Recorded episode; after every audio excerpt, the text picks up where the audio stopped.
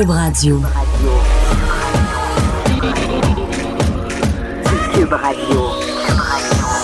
Acteur majeur de la scène politique au Québec. Il analyse la politique et sépare les faits des rumeurs. Trudeau le midi.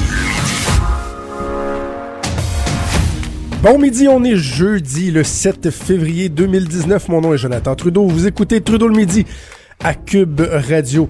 7 février, je réalise ça. On est à une semaine de la Saint-Valentin. J'ai réalisé ça en regardant la date sur ma feuille.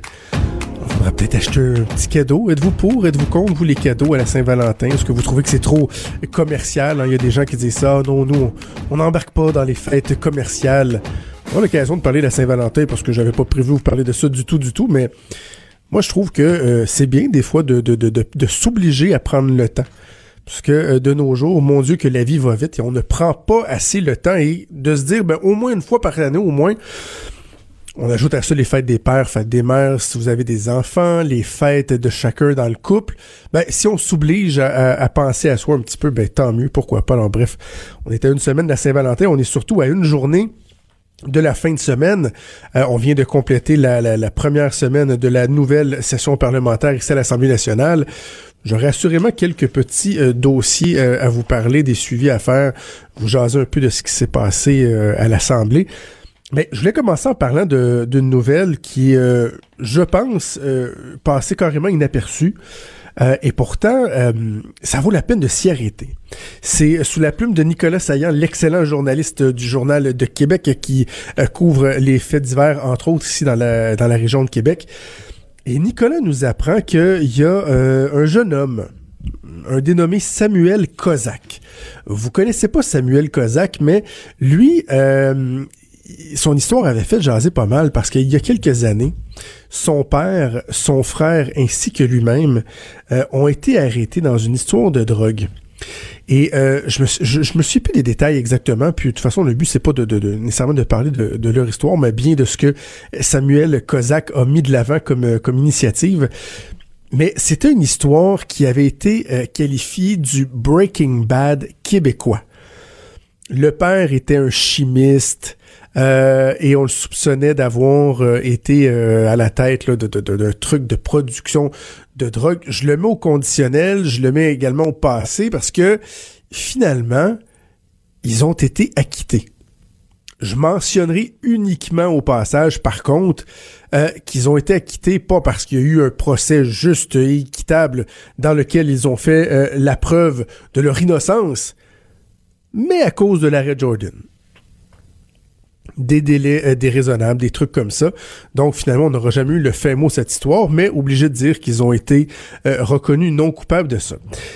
Mais là, Samuel Cozak, il a passé, avec toute cette aventure-là, il a passé 2 ans en prison, à la prison de Québec, ici. Et il allègue que les conditions sont épouvantables. Fait bien pitié. C'est très, très, très difficile à la prison de Québec.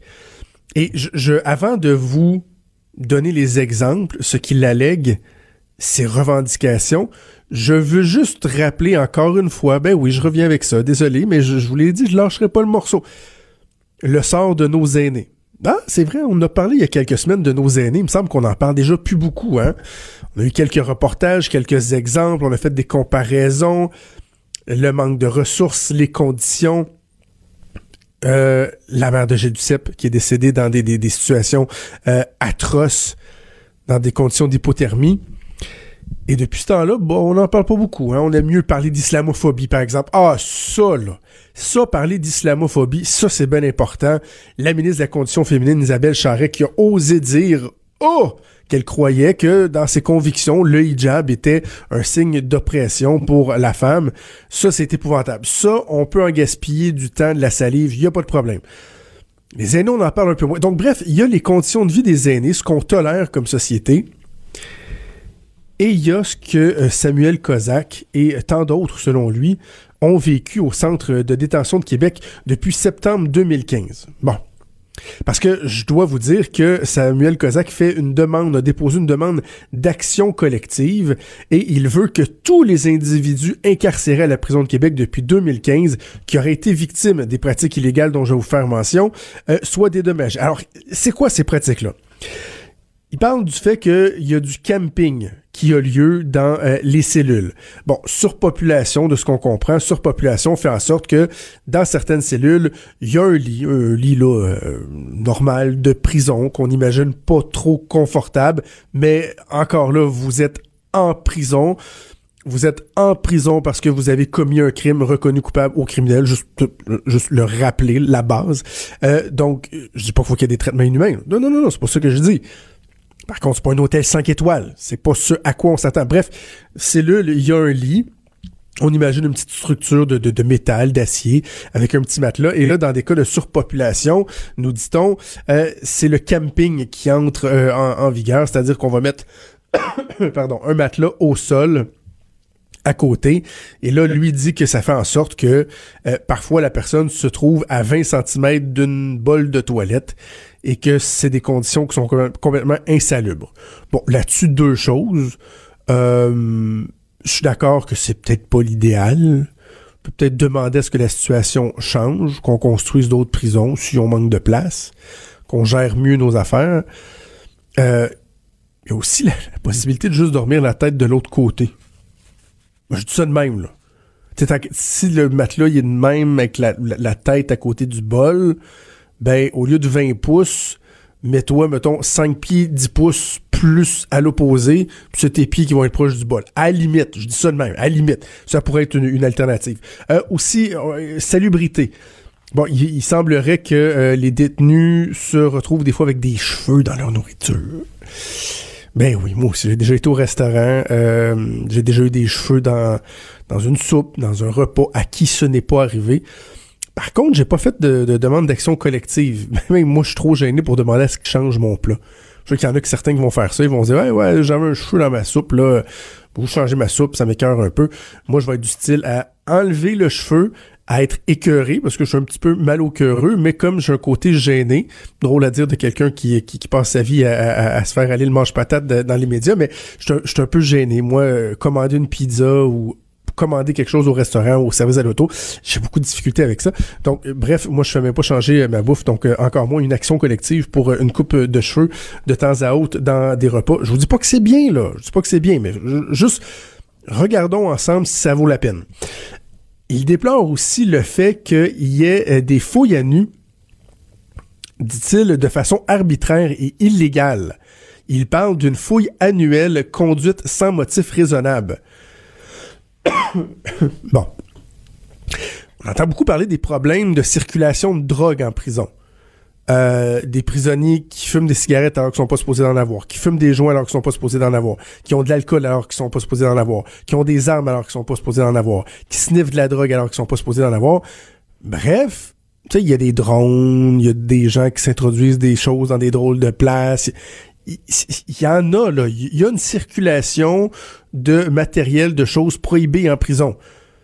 Donc, on me dise que c'est un crime qu'on fasse des fouilles aléatoires sans que ce soit, évidemment, invasif. Là. Le but, c'est pas de trapper à personne, puis bon, pas besoin de faire de dessin, là, mais si on a des fouilles qui s'est faites de façon réglementée, je vais le dire ainsi, je vois pas qu'est-ce qu'il y a de si terrible que ça. Autre élément, bon, il dit qu'il y a seulement un seul médecin qui est présent pour répondre aux problèmes de santé d'environ 800 détenus. C'est vrai que ça m'apparaît assez mince. C'est pas parce que vous êtes détenu que vous avez pas le droit d'avoir quelqu'un qui va s'occuper de vos problèmes de santé. Je pense que c'est normal qu'on s'attende à ce qu'il y ait un traitement acceptable à ce niveau-là. Alors, pour les éléments dont je viens de vous mentionner, Samuel Cozak dit là on doit être dédommagé. Et donc, dans son action, sa demande d'action collective, voici ce qu'il propose. Une indemnité de base de 25 000 $. Et là, vous dites, OK, 25 000 $, ça, c'est pour le nombre de détenus Bon, on comprend qu'il dit ici un médecin pour 800 détenus sur une base de 5 ans. Il y en a qui sont là plusieurs années. 25 000 divisé par quelques milliers de détenus. Bon, c'est pas si pire. Non. Une indemnité de base de 25 000 $ par détenu. À cela s'ajouterait 10 000 $ de dommages punitifs, hein, comme quand vous poursuivez quelqu'un, là, puis que dommage à votre réputation, quoi que ce soit, là, on va ajouter des dommages punitifs. Donc, 10 000 $, on est à 35 000 $. Là, vous vous dites peut-être, ouais, ça me semble peut-être être un peu gonflé, un peu exagéré comme ça. Mais attendez, c'est pas fini.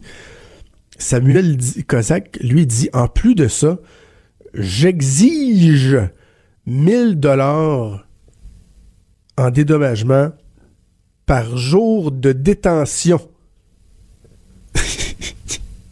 Donc, j'ai pris, là, j'invente probablement, mais prenons une moyenne de 2 ans. Là. Mettons 2 ans de prison. Il y en a que c'est plus, donc c'est moins, je sais pas. 2 ans, bon, c'est 25 000 $ de base, plus un 10 000 $ en punitif, c'est 35 000 $. 2 années à 1000 $ par jour, c'est 730 000 $. On est rendu à 765 000 $. Fois, il y a 800 détenus par année à peu près. Donc, on parle de quelques milliers de détenus probablement qui seraient détenus avec qui seraient touchés avec le va-et-vient. Donc, Samuel Cozak, lui, voudrait qu'on dédommage à coût de, je sais pas moi, quelques dizaines de millions, voire plus de dollars pour des détenus, des gens qui ont commis des crimes qui n'auraient pas été traités avec suffisamment d'égards. Est-ce que j'ai besoin de dire à quel point c'est ridicule? Parce que si on écoute donc M. Cozak, alors qu'est-ce qu'on fait avec nos aînés, là? Je reviens, bouclons la boucle. Qu'est-ce qu'on fait avec nos aînés qui sont traités de manière ignoble dans des CHSLD, qui sont laissés à eux-mêmes, qui ont des soins de piètre qualité, la nourriture, la maltraitance institutionnelle, etc. Donc, imaginez, là, qui va se lever donc au nom des aînés pour demander à ce qu'il y ait des dédommagements de la sorte? Franchement, je trouve ça un peu ridicule. Et je terminerai en disant que Samuel Cozak n'a jamais été jugé pour les crimes qu'on lui reprochait. Il a été innocenté, mais il n'y a pas eu de procès. Juste le rappeler. Certains pourraient trouver que ça prend quand même un certain culot pour, tu sais, pas juste dire je pars avec ma loque puis je me tiens tranquille. Alors, j'ai bien hâte de voir quelle réponse la Cour donnera à Samuel Cozak, celui qui faisait partie de la famille qu'on disait les Breaking Bad québécois, mais qui ont été innocentés. Important de le mentionner. Hey, juste avant d'aller en pause, on est jeudi, mais je vais donner mon bonnet d'âne de la semaine politique dès maintenant. Parce que... Pardon, il reste une journée, on est jeudi, mais bon, la Chambre ne siégera pas demain. Et franchement, je l'ai dit hier à la joute, je le répète, je vais profiter de toutes mes tribunes pour le dire, franchement, honte à Gaétan Barrette, l'ancien ministre de la Santé, député libéral dans l'opposition, qui hier a amené le dérapage entourant les déclarations d'Isabelle Charest sur le hijab, je faisais référence en début d'intervention, a amené ça carrément à un autre niveau. Il y a l'espèce de folie là de se dire c'est donc bien épouvantable, la ministre de la Condition féminine a dit ce qu'elle pensait, a dit qu'elle trouvait que le hijab c'était un mauvais symbole pour la femme. Elle s'est amendée en ajoutant, en nuançant que elle respectait le fait que des femmes disaient le porter librement ou choisir librement de porter cette pièce de vêtement-là, ce symbole religieux. Et là, bon, il y a des gens qui se sont exprimés en accord, plus ou moins en accord, mal à l'aise, en désaccord. Et il y a Gaétan Barrette qui a dit, que le gouvernement Legault cherchait à faire la promotion de la religion catholique par ses propos.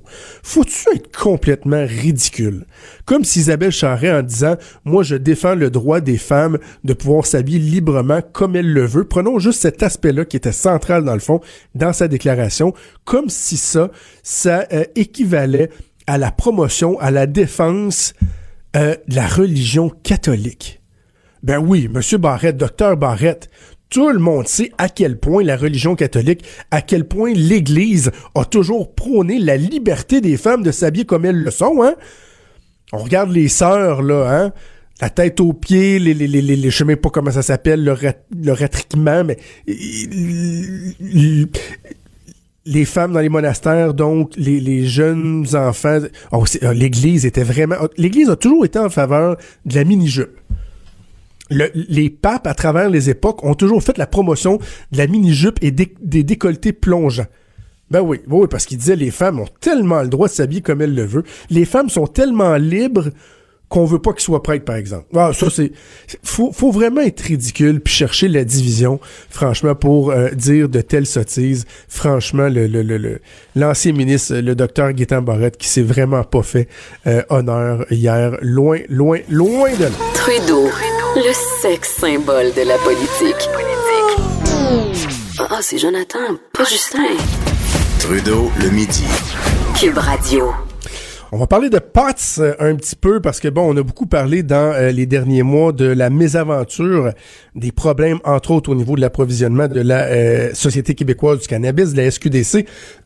Mais il y a un aspect qu'on avait peut-être oublié, c'est que le gouvernement s'est engagé dans la réglementation qu'il avait fait adopter à l'époque du Parti libéral à y aller de beaucoup de sensibilisation, entre autres auprès des jeunes, en disant « Nous, on n'a pas choisi que le pot devienne légal, c'est le fédéral qui nous dicte ça si on veut. » On met en place la réglementation, on met en place les installations, mais on va sensibiliser les gens, entre autres les jeunes, au danger du cannabis. Encore faut-il que ce soit efficace. Et là, il y a des gens qui se questionnent sur la nouvelle campagne qui a été mise de l'avant au cours des tout derniers jours à l'imprimé. Campagne aussi en vidéo. Et on va en parler avec une personne qui s'est exprimée sur le sujet. Jean-Sébastien Fallu, qui est professeur en psychoéducation à l'Université de Montréal. Bon midi, Jean-Sébastien. Bon midi. Alors, la campagne, Jean-Sébastien, juste la résumée pour les gens qui l'ont pas vue.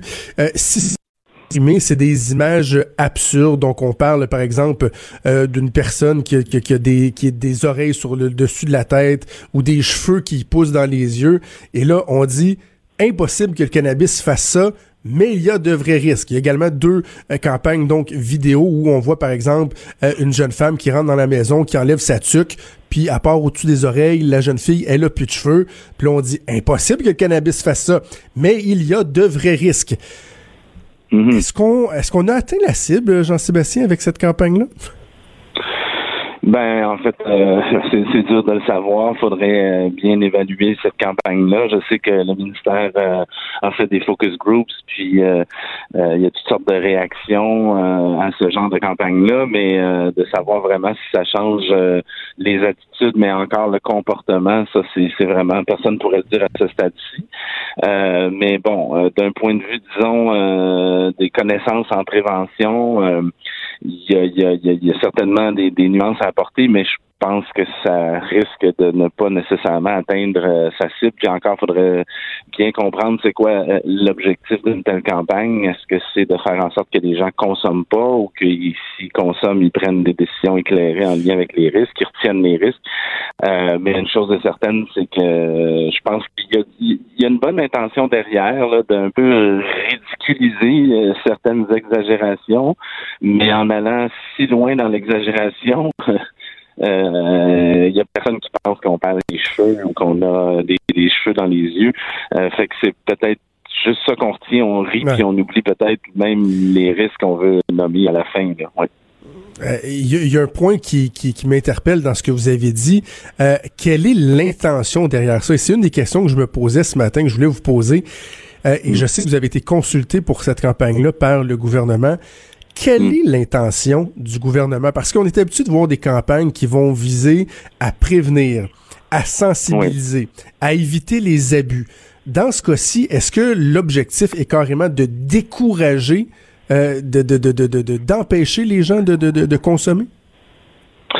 Ben en fait, juste préciser, j'ai été consulté très sommairement sur le concept général sans même voir la facture et le résultat. Puis bon, d'emblée, j'ai dit que j'aurais moi-même eu une autre approche, mais j'ai quand même souligné le point que je trouvais intéressant d'effectivement montrer qu'il y a des exagérations, parce qu'il y en a. Puis ça, je vous l'ai dit. L'intention, à mon avis, c'est vraiment de diffuser de l'information sur les risques, probablement au minimum pour que les gens les connaissent. Mais je soupçonne, connaissant un peu l'esprit de la loi, puis particulièrement aussi le gouvernement en place, je soupçonne qu'on veut convaincre les gens, en particulier les jeunes, de ne pas consommer. Est-ce que c'est le bon objectif? De votre point de vue, à vous, de professeur en psychoéducation, est-ce qu'on devrait tenter de décourager les jeunes ou de leur dresser un portrait exact des risques qui peuvent être associés à la consommation de cannabis ou de toute autre drogue?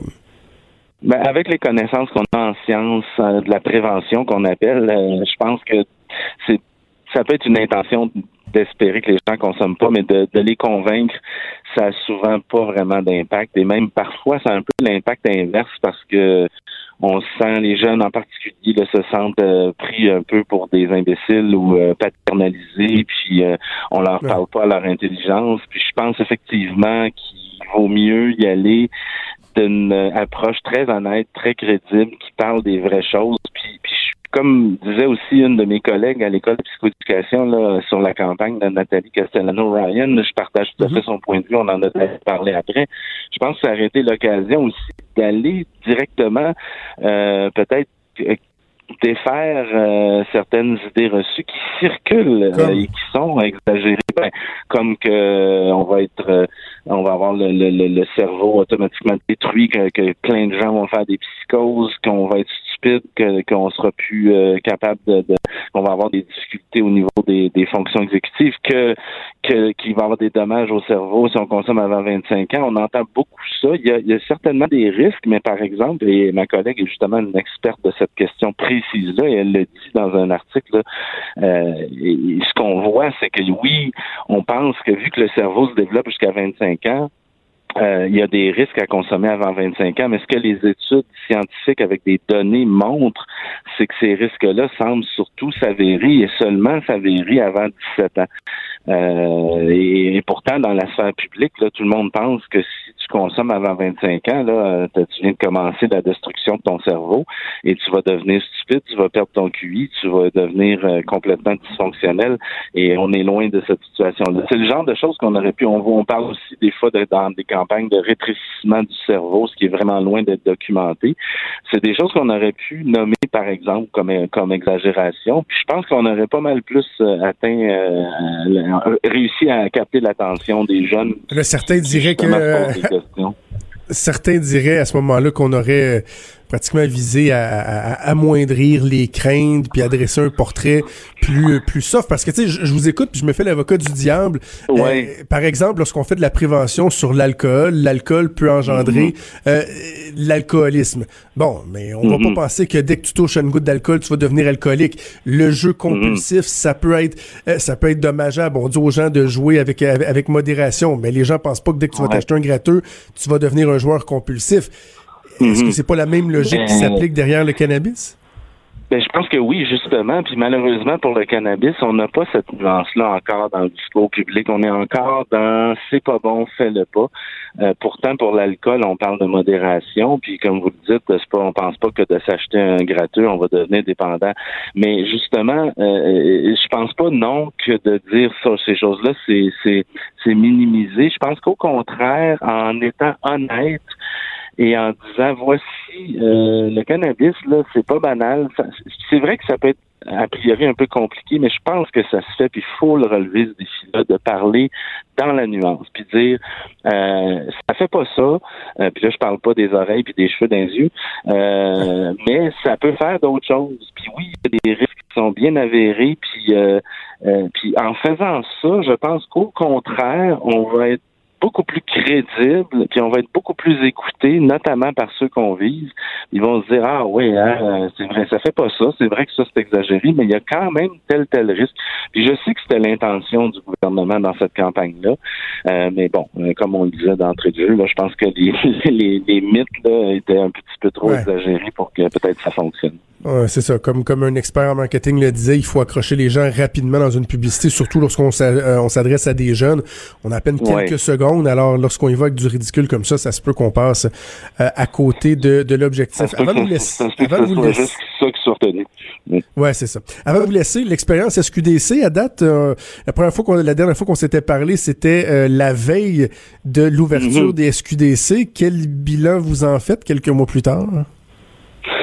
Ben, je dirais que c'était un peu tôt pour faire un bilan final. Personnellement, moi, je me suis pas trop étonné, contrairement au battage médiatique des derniers mois, de la pénurie. Elle était prévue, elle était prévisible.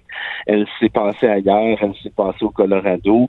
Puis justement, je pense que c'est toute une transformation, puis ça demande à une industrie de fournir, puis je pense que, va falloir attendre et être patient. Je pense que ça peut prendre encore quelques mois.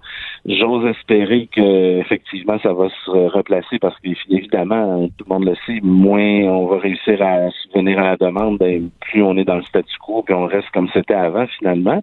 J'ose aussi espérer qu'on va avoir des bons produits, moins de gaspillage de contenants, puis qu'on va avoir des bons tests en laboratoire, parce que un des avantages de la légalisation, c'est d'avoir un contrôle de qualité, mais jusqu'ici, c'est une question de ressources tout le temps. Là, il faut avoir des bons tests, des bons protocoles, des bons laboratoires, parce que si on a des produits qui sont pas vraiment nécessairement de bonne qualité, ben les consommateurs auront une émulation de moins pour aller sur le marché légal dans les SQDC. Est-ce que la Coalition Avenir Québec, est-ce que le gouvernement fait fausse route en insistant pour fixer l'âge minimum pour acheter du cannabis à 21 ans? Ben, je pense que oui. Là, la plupart des experts de santé publique, c'est un débat complexe, mais c'est sûr qu'il y a toute la question là, de la santé mentale puis des conséquences du cannabis. Mais comme je le dis souvent, on n'est pas dans un débat sur les effets du cannabis, on est dans un débat sur les effets de la légalisation du cannabis. Et c'est 21 ans, ça pourrait avoir un petit avantage d'augmenter de quelques mois la moyenne d'âge d'initiation, mais au détriment justement d'avoir accès à des produits contrôlés qu'on connaît les taux de THC, qu'il y a du CBD, puis que les jeunes vont continuer de se procurer pour la très large majorité sur le marché légal. Jean-Sébastien Fallu, professeur en psychoéducation à l'Université de Montréal, toujours un plaisir. Merci beaucoup. Ben, merci pour l'invitation. À la prochaine. Merci, à bientôt. Donc, c'est Jean-Sébastien Fallu. Moment assez drôle, assez cocasse à la période de questions. Je sais cocasse, mais en même temps, c'était pertinent. C'est Alexandre Leduc, le nouveau député d'Hochelaga-Maisonneuve, député de Québec solidaire, qui a posé des questions au gouvernement sur, justement, le changement dans la limite d'âge, dans l'âge donc de 18 à 21 ans. Et moi, j'ai appris ça, je sais pas vous, mais imaginez-vous donc que dans le fait de changer l'âge de 18 ans à 21 ans, bon, évidemment, ça va changer sur la possibilité pour bien des gens de s'acheter ou non du cannabis, mais ceux qui travaillent à la SQDC, qui ont entre 18 et 21 ans, vont perdre leur job suite à ça, parce qu'étant donné que la loi dit ça prend 21 ans, ben vous pouvez pas avoir en bas de 21 ans, c'est la logique que le gouvernement s'est donnée pour vendre ces produits-là, pour les conseiller, pour en parler. Et là, bon, c'est Lionel Carmant, le ministre délégué à la Santé, qui a répondu que finalement, c'était juste 4 personnes, donc oui, il trouvait ça dommage, mais que l'intention était beaucoup plus importante. Un député de Québec solidaire a dit, c'est pas 4, c'est 20, semble-t-il, parce qu'il y en aurait d'autres qu'on considère que dans les semaines qui vont suivre l'entrée en vigueur, semaines ou mois qui vont suivre l'entrée en vigueur de la nouvelle loi, ils vont avoir leurs 21 ans. Alors, ils se seraient fait dire par la SQDC, vous allez prendre un sans-solde, on va vous slacker temporairement le temps que vous ayez 21 ans, que vous soyez rendu assez mature, assez vieux pour vendre du pot, pour répondre à notre loi. Ce qui est un peu absurde. Et le moment qui a été plutôt cocasse, c'est que en dernière question, le député Leduc a dit, comment vous expliquez le fait que dans les SQDC, alors qu'on fixe l'âge pour consommer du cannabis à 21 ans, il faudra avoir 21 ans pour vendre du pot, alors que pour ce qui est de l'alcool, l'âge limite est à 18 ans, l'âge minimum est à 18 ans, mais vous pouvez avoir 16 ans, travailler dans un dépanneur, puis vendre de la bière, puis vendre des spiritueux, des trucs qu'ils vendent en dépanneur. La face, j'étais dans les tribunes, la face du ministre de la Santé, du ministre délégué à la Santé, Lionel Carmant, Ça, puis un chevreuil dans le parc des Laurentides devant des hôtes d'un pick-up, c'était exactement la même chose. Je pense qu'on va encore en entendre parler un petit peu. Ça risque de revenir dans l'actualité. À gauche, à droite, au milieu, tout le monde est le bienvenu. Jusqu'à 13, vous écoutez Trudeau le midi, QUB Radio. J'ai décidé de devancer mon rendez-vous hebdomadaire avec Maître François-David Bernier pour parler de l'actualité judiciaire parce que je voulais qu'on mette la table à ce qui va se passer demain. Concernant Alexandre Bissonnette, je vous rappelle donc une semaine à peine, on a souligné le triste anniversaire, le deuxième anniversaire de la tuerie de la mosquée de Québec. C'est le 29 janvier 2017, alors qu'Alexandre Bissonnette est entré dans la grande mosquée de Québec, tuant 6 personnes, faisant 8 blessés. Et finalement, demain, on va connaître la sentence d'Alexandre Bissonnette. On va en parler donc avec François-David Bernier qui est au bout du fil. Salut François-David. Salut Jonathan. Rappelle-nous quel est, je vais appeler ça l'enjeu demain, dans le fond, les éléments sur lesquels le juge devra et va statuer concernant l'ampleur de la peine d'Alexandre Bissonnette. Oui, c'est ça. C'est un gros travail là, qu'il y a eu à faire, le juge Huot, François Huot, parce que, et là, je peux peut-être, si tu me permets, mettre un peu la table, là, expliquer, là, c'est pas je sais qu'on en parle beaucoup, là, mais quand même, il faut qu'on parle. Non, mais c'est important de se rappeler parce que ça fait longtemps qu'on n'a pas parlé. Rappelle-nous les enjeux. C'est ça. Commettre un meurtre, là, c'est. Faut pas oublier que la sentence de ça, un meurtre premier degré, là, ou même deuxième degré, c'est la prison à vie. Bon. Ça, il faut rappeler ça aux gens, là, c'est pas 25 ans, c'est à vie. Bon. Par contre, lorsque c'est un meurtre premier degré, si on peut dire, ça veut dire qu'il est délibéré, puis on dit propos. On pèse le pour puis le contre, là.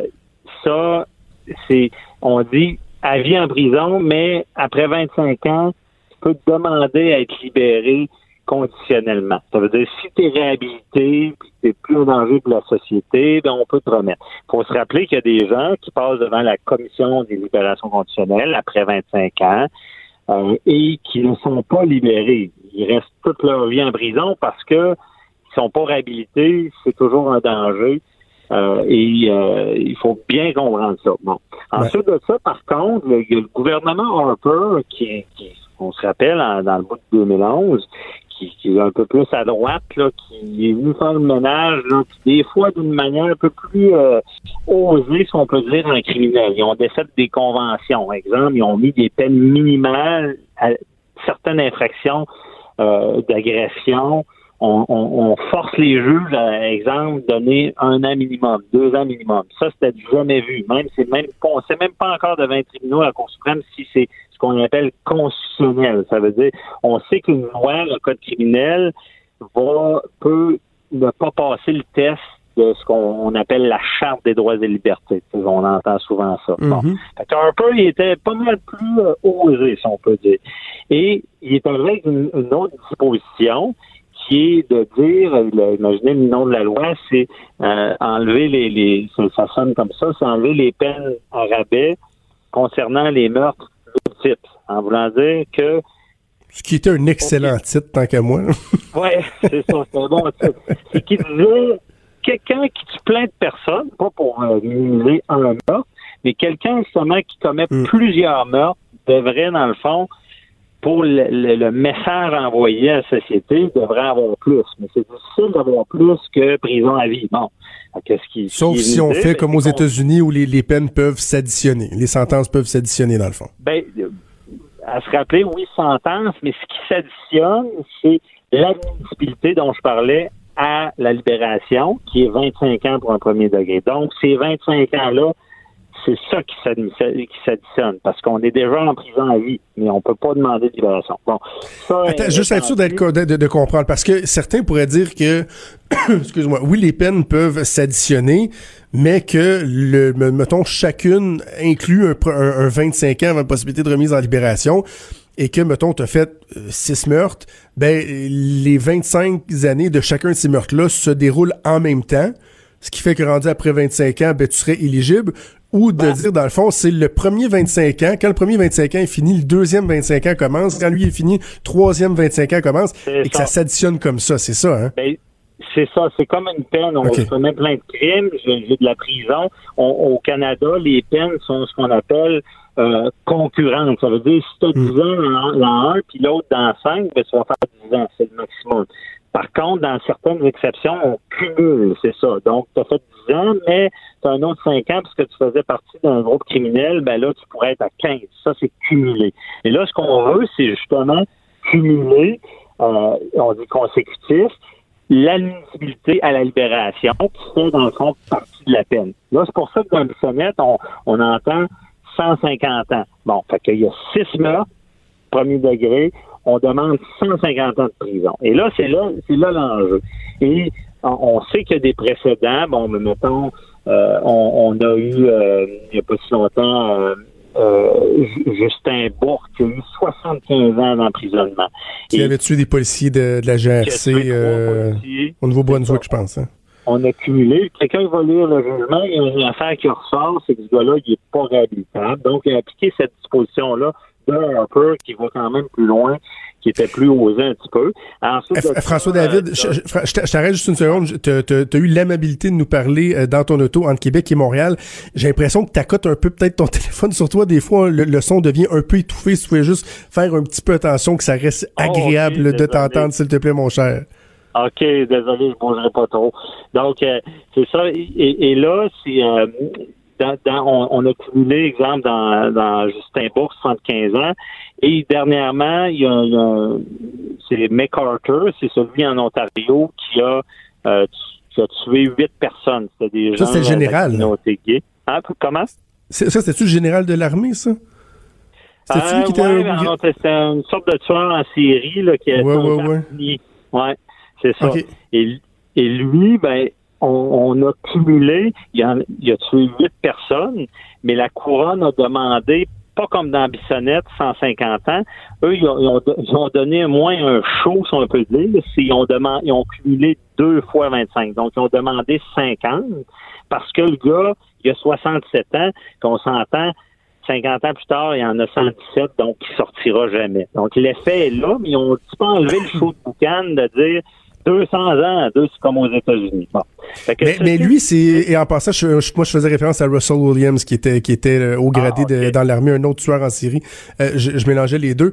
Mais dans le cas de McArthur, je comprenais qu'il y avait aussi l'aspect du moment où les lois ont changé, hein, parce qu'on est toujours jugé selon l'état de la loi au moment où les crimes ont été commis. Et dans son cas, je comprenais qu'il y avait 2 meurtres qui avaient été commis après que la loi a été changée par les conservateurs. Donc, c'est seulement deux meurtres qui s'appliquaient. C'est ça. Ben, ça se peut que ça soit... J'ai pas tout analysé. Ça serait logique que ça soit seulement 50. Mais moi, l'information que j'avais, c'est que la plupart des meurtres étaient commis après 2011. Mais peut-être que je me trompe. Puis peut-être c'est la raison du 50 ans. Puis tant mieux, c'est ça. C'est vrai qu'on applique tant la peine la moins sévère, c'est un principe. Donc, on ne pourrait pas cumuler effectivement ceux qui étaient avant 2011. Ça se peut. Désolé, j'ai peut-être mal fait mes devoirs. Ben, non, mais il me semble avoir vu ça. Mais écoute, on apportera la nuance s'il faut. Mais revenons peut-être à Alexandre Bissonnette. On revient à Bissonnette. Et là, vendredi, une décision. Et là, pourquoi elle est si exceptionnelle, celle-là, puis que le juge Huot avait encore plus de travail que les autres juges dont on parle depuis tantôt, c'est que contrairement aux autres demandes, aux autres personnes qui étaient plus âgées, dans Bissonnette, la défense a plaidé que c'était cette disposition-là de Harper, qui est osée, si on peut dire, elle est inconstitutionnelle. Ça veut dire que tu n'as pas le droit de cumuler cette admissibilité-là de 25 ans, puis de faire que quelqu'un ne sortira jamais, parce que il y a une commission de libération conditionnelle, puis c'est à eux de déterminer si tu es réhabilitable ou pas, rendu après 25 ans. Si tu l'es pas, tu restes. Si tu l'es, tu sors. Donc, ils remettent la constitutionnalité. Fait que vendredi, ce qui est plus gros puis différent de ce qu'on voit à McArthur, Bourque, puis il y avait eu Don Barbeau aussi au Québec, mais là, c'est qu'il doit en premier se pencher. Est-ce que ça marche ou pas? Est-ce que c'est constitutionnel? Donc, vendredi, ça se pourrait qu'ils disent c'est pas constitutionnel, donc je donne ces 25 ans avant de demander la libération conditionnelle. Oserais-tu une prédiction, là, François-David? Ça va être en appel. Oserais-tu une prédiction? Toi, de quel côté tu penses qu'il va pencher le juge Huot? Ben, honnêtement, je vais y aller dans le système, là, je vais faire mon juriste, là. Dans le système, la disposition de Harper à cloche. Parce que, OK, oui, on veut donner un exemple, mais rappelez-vous qu'une peine, c'est pas non plus une vengeance. Mm. Et le 25 ans qui n'est pas là pour rien, c'est que quand quelqu'un commet un crime, on veut le pogner, le punir, puis on veut le réhabiliter, malgré toutes les c'est écœurant ce qu'il y a eu là. Pour l'exemple, je trouve qu'il a raison, mais c'est quand même prison à vie quand même. Donc, pour un juriste, tu dis, si tu es obligé de cumuler ça pour faire un show que, il est 150 ans en prison, ou même 50 ans, il sort à 77 ans, là, tu sais. Mais c'est comme, OK, ça donne peut-être un exemple, mais pas tant que ça. Puis là, tu viens enlever, dans le fond, toute la valeur à la... Moi, travailler à la Commission des libérations conditionnelles, je serais pas content en ce moment. Parce que c'est comme si tu dis, ben, cette commission-là, là, on y fait pas assez confiance pour déterminer si quelqu'un sort ou pas, tu sais, après 25 ans. Parce qu'il y en a qui restent toute leur vie emprisonnés parce que eux se rendent compte qu'il n'est pas réhabilité puis c'est un danger. Fait que cette disposition-là est bizarre parce que c'est comme si on oubliait cette commission-là des libérations conditionnelles. C'est comme si ça ne servait plus à rien. C'est comme si on voulait se protéger d'elle en disant, regarde, direct au départ, on va être sûr qu'il sort pas. Puis là, on fait un peu indirectement ce qu'on n'a pas fait directement, dans le sens que si c'est ce qu'on veut, que certaines personnes ne sortent jamais, ben, faisons-le directement. Disons-le que cette personne-là, il y a une preuve qu'elle est aucunement réhabilitable, que, exemple, un psychopathe. Okay. Puis ce qu'avec Bissonnette, pour ceux, ben, moi, j'ai assisté au procès, c'était l'enjeu. Tout le monde disait, ce qu'il a commis, c'est dégueulasse, c'est un gros crime, il faut donner l'exemple, mais il y a un profil, selon son profil mental, on peut le réhabiliter. Et là, imaginez, à la fin du procès, t'as le docteur Chamberlain qui est venu mélanger les cartes, il dit, moi, d'après moi, ce profil-là de personnalité limite, je me rappelle plus des détails, il dit, au lieu de se réhabiliter après 25 ans, pour lui, il dit, sa personnalité va se cristalliser. Et là, il est venu dire ça. Fait que là, imaginez dans la tête du juge, c'est un peu plus compliqué. Parce que si on fait un parallèle avec Justin Bourque, c'était pas mal clair que ce gars-là, il était pas réhabilitable. Il avait des problèmes mentaux, ça faisait qu'on pouvait pas, même en travaillant, même avec des thérapies.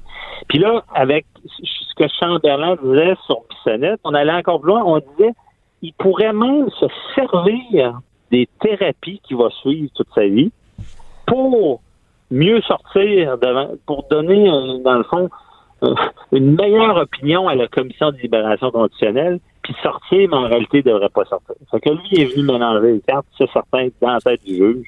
Et là, c'est ça qu'il faut qu'il détermine. Toute une décision qu'a à prendre le juge François Huot. On va avoir le fin mot demain. Merci François-David. Juste en terminant à dire, j'ai cherché, t'avais raison, McArthur, c'est 2 des 8 meurtres qui ont été commis avant que la loi. Donc, il y en a 6 sur 8 qui ont été commis lorsque la loi était en vigueur. Donc, ça veut dire 6 peines qui pourraient être consécutives. Et la couronne a dit, vous voyez, malgré ça, nous, on est raisonnable. On demande qu'il y ait 2 peines. Mais ils n'ont pas donné de choses. Sinon, moi, quand j'entends 200 ans, je me pense aux États-Unis. Les États-Unis, là, excusez, ils n'ont pas de misère avec le show, là. Ça, c'est clair. Ouais. François-David Bernier, toujours un plaisir. On va suivre ça. Hein? On va suivre ça demain, puis on se reparle bientôt, mon cher. Quand Trudeau parle de politique, même les enfants comprennent. Jusqu'à 13. Vous écoutez Trudeau le midi. QUB Radio. Une nouvelle explosive publiée dans le Globe and Mail ce matin qui met sur la défensive le gouvernement de Justin Trudeau.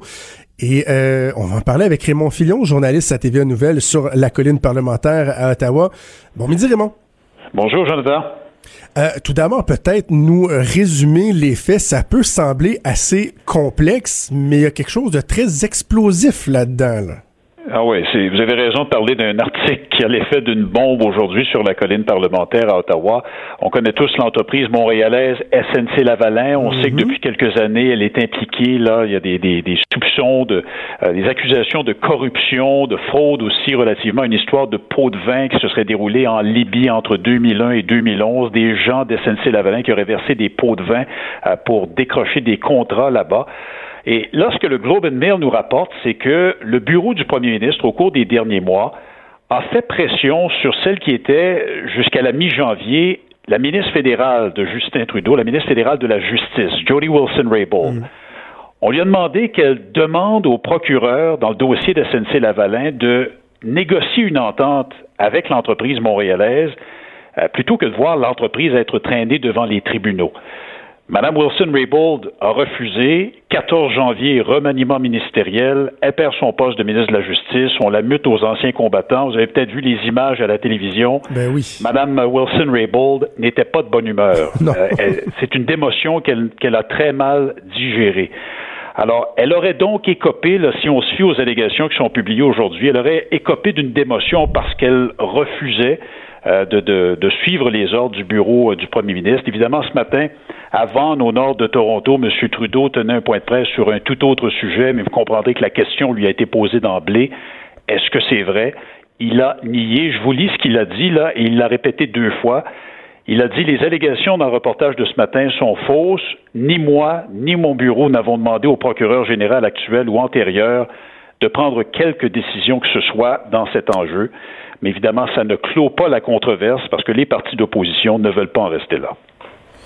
Est-ce que, admettant le cas où Mme Wilson-Raybould avait agi de la sorte, elle n'aurait pas été dans l'illégalité en ce sens que la justice peut en arriver à ce genre d'entente-là? Ce qui est problématique, c'est plus l'aspect pression politique qui aurait été fait par le cabinet du premier ministre et cette apparence de représailles alors qu'elle a perdu son poste quelques mois après. Ben, tout à fait. Vous avez mis le doigt sur le bobo, là. L'allégation d'ingérence politique dans le système judiciaire, au moment même où le Canada tente de convaincre par tous les moyens depuis le début du mois de décembre la Chine que le système judiciaire au Canada est complètement séparé, complètement à part du politique. Il n'y a aucune ingérence politique dans le système judiciaire au Canada. Les tribunaux sont complètement indépendants. Et là, vous avez cette allégation comme quoi il y avait des pressions, semble-t-il, sur la ministre de la Justice pour qu'elle fasse de l'ingérence dans un dossier comme celui-là. Alors, c'est une des nombreuses raisons qui font que c'est assez explosif. Monsieur Scheer a réagi. Le chef conservateur, il vient de tenir un point de presse dans le foyer de la Chambre des communes pour dire qu'il ne croit pas, lui, le démenti de Justin Trudeau. Lui, il est d'avis que M. Trudeau cache quelque chose parce qu'il a répété la même chose 2 fois. Et c'était, semble, pas mal les mêmes mots. Alors, ça fait dire au chef conservateur, chef de l'opposition officielle, que M. Trudeau lisait une déclaration qui avait probablement été soigneusement préparée par les avocats du bureau du premier ministre. Alors, on n'a pas fini d'en entendre parler, c'est sûr.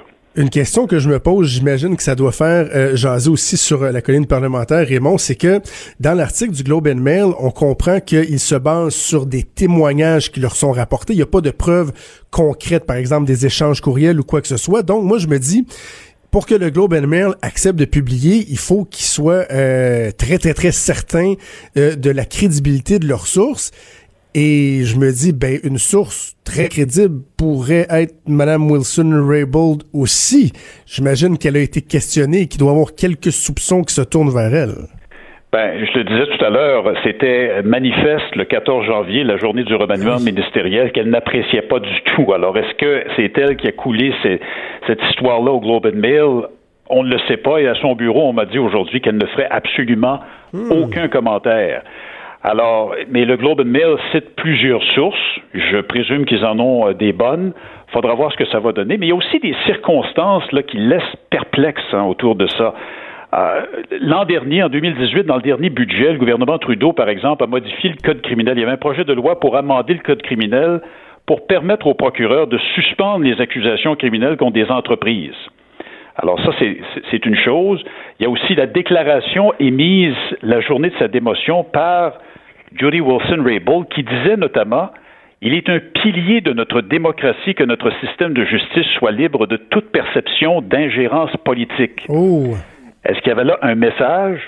Et vous avez aussi le registre des lobbyistes. Le Globe and Mail en parle dans son long article ce matin. Il y a eu plusieurs rencontres entre des gens du bureau du premier ministre et des représentants de SNC-Lavalin pour parler des histoires de justice. En terminant, Raymond, est-ce qu'on a épluché le financement politique du Parti libéral du Canada? Si c'est pas fait, j'imagine que ce sera la prochaine étape de voir s'il n'y a pas des rapprochements à faire entre certaines personnes qui gravitent autour de SNC-Lavalin, par exemple, et le Parti libéral. J'imagine que ça va être un passage obligé.